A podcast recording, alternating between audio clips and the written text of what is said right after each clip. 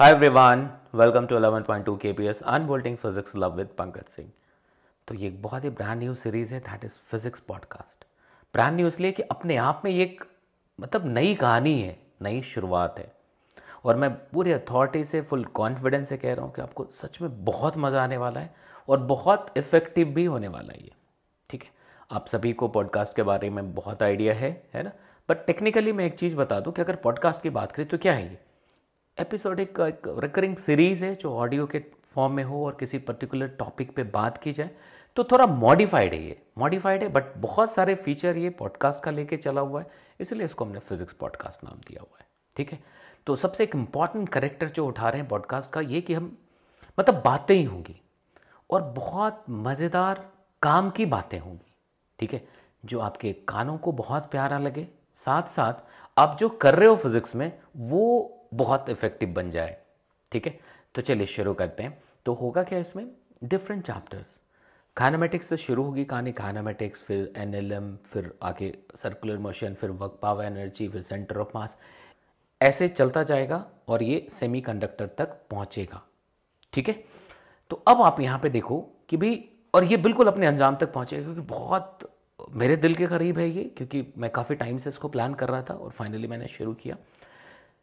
ये बहुत बेहतरीन तरीके से आपको फ़ायदा दे जाएगा और मैं ज़्यादा भी कहूँगा नहीं, आप सुनो, उसके बाद आप खुद ही कहोगे इसके बारे में, ठीक है? तो चलिए हम फटाफट शुरुआत कर लेते हैं और मैं ये बता देता हूँ कि ये किन के लिए इंपॉर्टेंट है। तो आप क्लास इलेवेंथ में क्लास ट्वेल्थ में थर्टीनथ के हैं या कोई भी हैं जो फिज़िक्स में इंटरेस्ट रखते हैं, ठीक है? तो अगर हम काइनामेटिक्स की बात करें मोशन की बात करें तो दो बातें आएँगी। एक तो ये चैप्टर क्या है? इसकी फिलॉसफी क्या है? ठीक है? और दूसरी बात, इसकी फिलॉसफी क्या है? कैसे पढ़ना चाहिए? क्या तरीका होना चाहिए कि आप पूरी तरह से कंट्रोल ओवर द काइनामेटिक्स मिल जाए? तो फ़र्स्ट फ़ेज़ में फ़र्स्ट हाफ़ में तो मैं ये बात करूँगा। इसके बाद मैं ये बताऊँगा कि क्या अगर आप फिजिक्स शुरू कर रहे हैं तो मैकेनिक्स में काइनामेटिक्स पहले करना चाहिए या आगे बढ़ जाना चाहिए? बाद में काइनामेटिक्स की तरफ़ मुड़ना चाहिए। वो भी एक इंपॉर्टेंट डिस्कशन होगा। ठीक है? तो सबसे पहले तो हम काइनामेटिक्स की तरफ़ चलते हैं। काइनामेटिक्स के बारे में जानते हैं कि वो क्या क्या पूछती है क्या क्या आपसे डिमांड करती है कहाँ कहाँ ट्रैप डालती है, ठीक है? काइनामेटिक्स ट्रैप नहीं डालती। एक्चुअली जो स्ट्रक्चर बन गया है बुक्स का या कोचिंग का या पढ़ने के तरीके का, वहाँ से वो मतलब बाय डिफ़ॉल्ट एक ट्रैप जनरेट हो गया है। ठीक है? काइनामेटिक्स बहुत सही चीज़ है, बहुत सही इंसान जो भी कह रहे हैं, वो बहुत पवित्र है मतलब वो ऐसी चीज़ें नहीं करेगा। लेकिन हाँ स्ट्रक्चर की वजह से ऐसा कुछ हो गया है। तो मैं अगर आपको बताऊँ कि मोशन की बात करते हैं तो जो मुश्किलें आपने फेस करी होगी जब मोशन पढ़ते हैं काइनामेटिक्स पढ़ते हैं, आपको बहुत सारे चैप्टर्स दिखते हैं इसमें। One dimensional motion constant acceleration variable acceleration application of calculus तो graphical method then two dimensional motion projectile motion circular के सम पार्ट्स रिवर्स रिवर्सिमर दिख जाएगा रेन ड्रॉप फिर उसका कुछ combination projectile on incline plane अपने आप में एक पूरी फिजिक्स दिखती है, या दिखाई जाती है।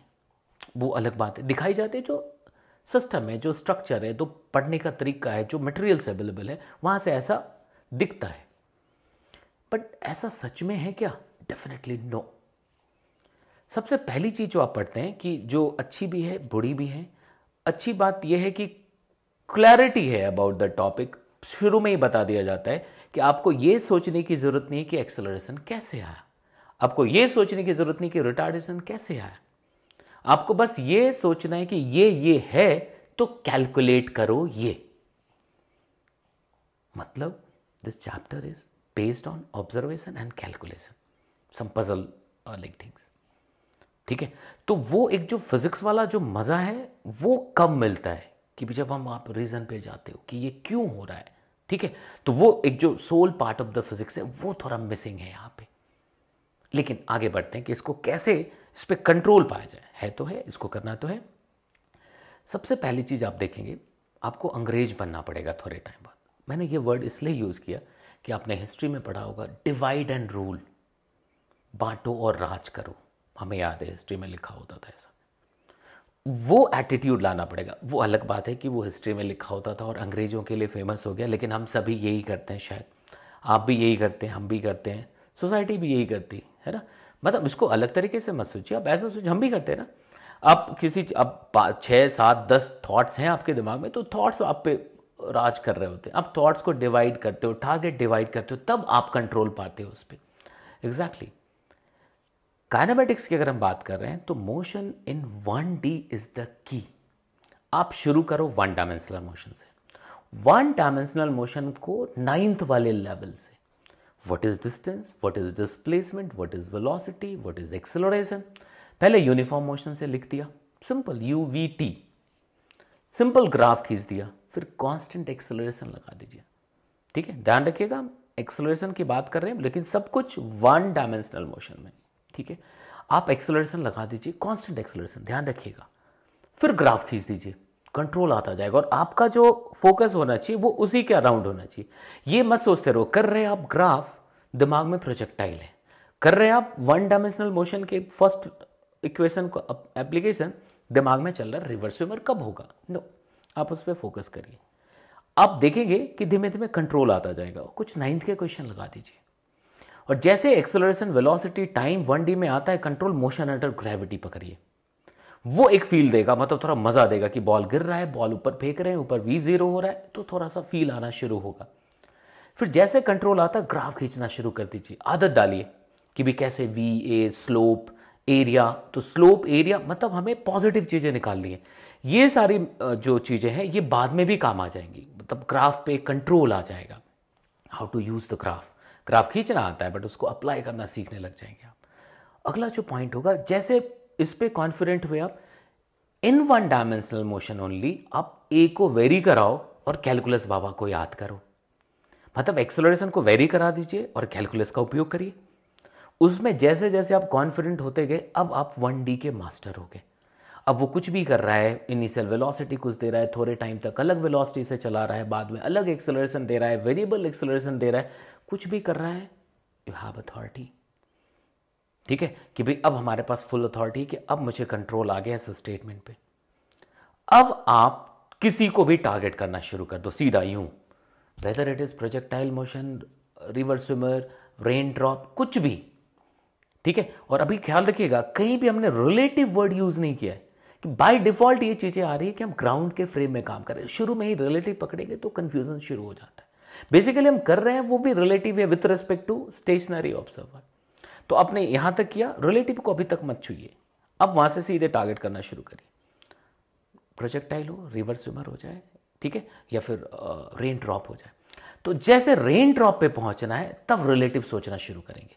तो रेन ड्रॉप के पहले प्रोजेक्टाइल मोशन ठीक है? एंड रिवर्स स्विमर ये दो चीज़ों को देखो, अभी तक ग्राउंड के फ्रेम में यहाँ बैठे हो।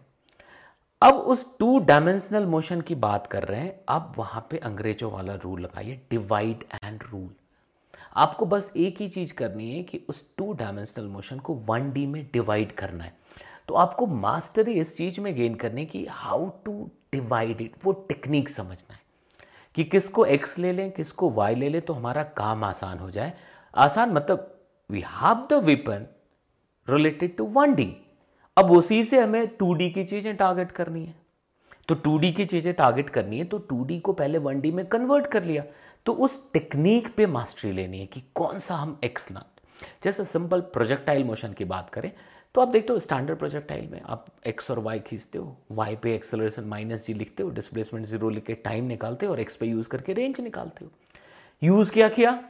एक डिवाइड करने वाले technique then concept of one D one D में हम ऑलरेडी मास्टर हैं तो अगर उस टेक्निक पे मास्टरी मिल गई तो टू डी के मास्टर आप हो जाते हैं। ठीक है? अब टू डी में देखो, जब भी है एक्चुअली एक ही मोशन उसको आपने दो अलग अलग वन डी में डिवाइड किया हुआ है। तो अगर दो अलग अलग वन डी में डिवाइड किया हुआ है मतलब किसी एक चीज़ से तो कनेक्टेड होगा, है तो एक ही चीज़ का पार्ट ना? एंड दैट एक चीज़ इज़ टाइम दोनों डिवाइडेड मोशन जो है डिवाइड होने के बाद जो दो अलग बेचारे बचे they are well connected with the concept of time मतलब आप एक्स से टाइम निकालो वाई पे यूज़ करो वाई से टाइम निकालो एक्स पे यूज़ करो जेड से टाइम निकालो एक्स पे यूज़ करो, बिल्कुल कर सकते ठीक है? तो ये टेक्निक अब आप जैसे टू डायमेंशनल मोशन यूज़ करना शुरू करोगे करोगे सॉल्व करना शुरू करोगे, मज़ा आ जाएगा। मतलब क्योंकि आप ऑलरेडी वन डी में परफेक्ट है टू डायमेंशनल मोशन अब कुछ भी। अब तुम्हें सोचने की ज़रूरत नहीं पड़ेगी। ये प्रोजेक्टाइल का है कि किसका है? आपको देखते ही पता अच्छा टू है। मैं इसको भी तुरंत ठीक करता हूँ। वन में कन्वर्ट किया, काम कर लिया। तो ये टेक्निक आगे भी काम है। अगर इलेक्ट्रोस्टैटिक्स में ऐसा कुछ आ गया कि दो डायरेक्शन में फील दे करके वेलोसिटी देके कुछ पूछा तो आपको वो टेक्निक याद है। आप वहाँ ढूँढने लगे, नहीं लगोगे कि यार, ये तो नहीं पढ़ा हमने कि काइनामेटिक्स और इलेक्ट्रोस्टैटिक्स ठीक है? तो ये काम जैसे करते हैं, तब रिलेटिव की तरफ़ बढ़ेंगे। रिलेटिव थोड़ा कॉम्प्लिकेटेड पार्ट होता है, आपको भी पता है। नॉर्मल वर्ड में भी जब कोई यूज़ करे कि वो हमारा अपना है और वो हमारा रिलेटिव है तो जब वर्ड रिलेटिव यूज़ करते तो अपने आप एक मिस्टीरियस और बड़ा कॉम्प्लिकेटेड चीज़ है। है बड़ा सिंपल लेकिन बना हुआ है ऐसा है। तो ये अभी आपको भी पता है। तो जब रिलेटिव की तरफ़ जाएँगे, तब ध्यान से सोचेंगे कि अच्छा हुआ क्या? तो रिलेटिव मोशन में दो चीज़ें समझनी है हमें। कोई भी एग्ज़ाम क्वेश्चन ये नहीं पूछता कि find the relative velocity of this with respect to that rarely कभी शायद पूछा हो या पूछेगा कभी। इनडायरेक्टली उसको यूज़ करना होता है। तो रिलेटिव में ये हो गया कि कोई मूविंग ऑब्जर्वर किसी दूसरे मूविंग ऑब्जर्वर को देखता है तो कैसा दिखता है? सिंपल चीज़ है। इनफैक्ट अभी भी हम रिलेटिव चीज़ें कर रहे थे। Rest and motion itself relative word ठीक है ना? तो हम यहाँ पे अभी भी रिलेटिव की बात करें तो स्टेशनरी था तो कुछ नया हमें अप्लाई नहीं करना था, इसलिए कुछ फोकस में नहीं आया वो। तो जब आप सच में रिलेटिव पढ़ना शुरू कर रहे हैं अलग सा तो अब मतलब सीधा कहानी है, कोई मूविंग चीज़, किसी दूसरे मूविंग चीज़ को देख रहा है ऑब्ज़र्व कर रहा है तो कैसा दिख रहा है? ये समझेंगे, तब आप उसको अप्लाई करना सीखेंगे और first application I would suggest कि रेन ड्रॉप वाला होना चाहिए। कि कैसे जब हम खड़े होते हैं तो छतरी सीधा रखते हैं और जब हम भागने लगते हैं तो छतरी टेढ़ा रखना होता है। ऐसा नहीं है कि आप ही को भगवान जी देख रहे हैं कि जब आप भागना शुरू करोगे तो भगवान जी गियर चेंज करेंगे और रेन ड्रॉप का डायरेक्शन चेंज करेंगे। तो this is the best example कि भी रिलेटिव मोशन को स्टार्ट कर ले कि है क्या रिलेटिव फिर रिलेटिव को समझिए, फिर इसमें अप्लाई करिए। तो ये पूरा तरीका होगा कायनामेटिक्स को कवर करने का। फिर इसके बाद प्रॉब्लम्स आप जो भी लगाते रहेंगे बीच में भी लगाते रहेंगे, चाहे वो जेई हो एडवांस्ड हो मेन हो, कोई अलग अलग बुक्स हो नीट हो, है ना? नीट बोलते ही आप मतलब थोड़े और कॉन्फिडेंट हो जाते, थोड़े और एनर्जेटिक हो जाते, होना चाहिए। कोई भी लाइफ में एक ऐसी चीज़ होनी चाहिए जो एकदम से, कहते हैं ना, हमारे उस स्वीट पॉइंट को ऑलवेज ट्रिगर करता रहे, जिससे हम एकदम से पॉजिटिव रहते हैं यस तो अब ये चीज़ तो आपको समझ आ गई। अब दूसरा पार्ट कि क्या हमें पहले कायनामेटिक्स करना चाहिए, अगर हमने फिजिक्स शुरू करना है? तो पर्सनली मैं सजेस्ट करता हूँ कि नो आप सिर्फ़ कायनामेटिक्स की छोटी सी चीज़ पढ़ लीजिए, जो शुरुआत में मैंने बताई बताई कि जो नाइन्थ क्लास का है। V U T A velocity initial velocity time acceleration one dimensional motion and थोड़ा सा अगर वेरिएबल एक्सेलरेशन हो तो कैसे हम कैलकुलस बाबा का उपयोग करेंगे? वो सिंपल सिर्फ़ उतना, बहुत डिटेल में जाने की ज़रूरत है कि this is two D this is फलाना दिस इज़ धिमाना। क्योंकि वो कहीं ना कहीं से एक बड़े ट्रैप में आ जाते हो आप। और ये एक ऐसी चीज़ है नेवर एंडिंग सीरीज़ है ये। कभी भी कोई भी नहीं कहता कि I am confident in kinematics क्योंकि मैंने कहा ना, कुछ पजल टाइप के क्वेश्चन आ सकते हैं जो हमें, हमारा कहीं ना कहीं एक कॉन्फिडेंस पकड़ लेंगे। और ये, इस पर बेस्ड आगे कोई भी चीज़ नहीं मैं के दावे से कह सकता हूँ।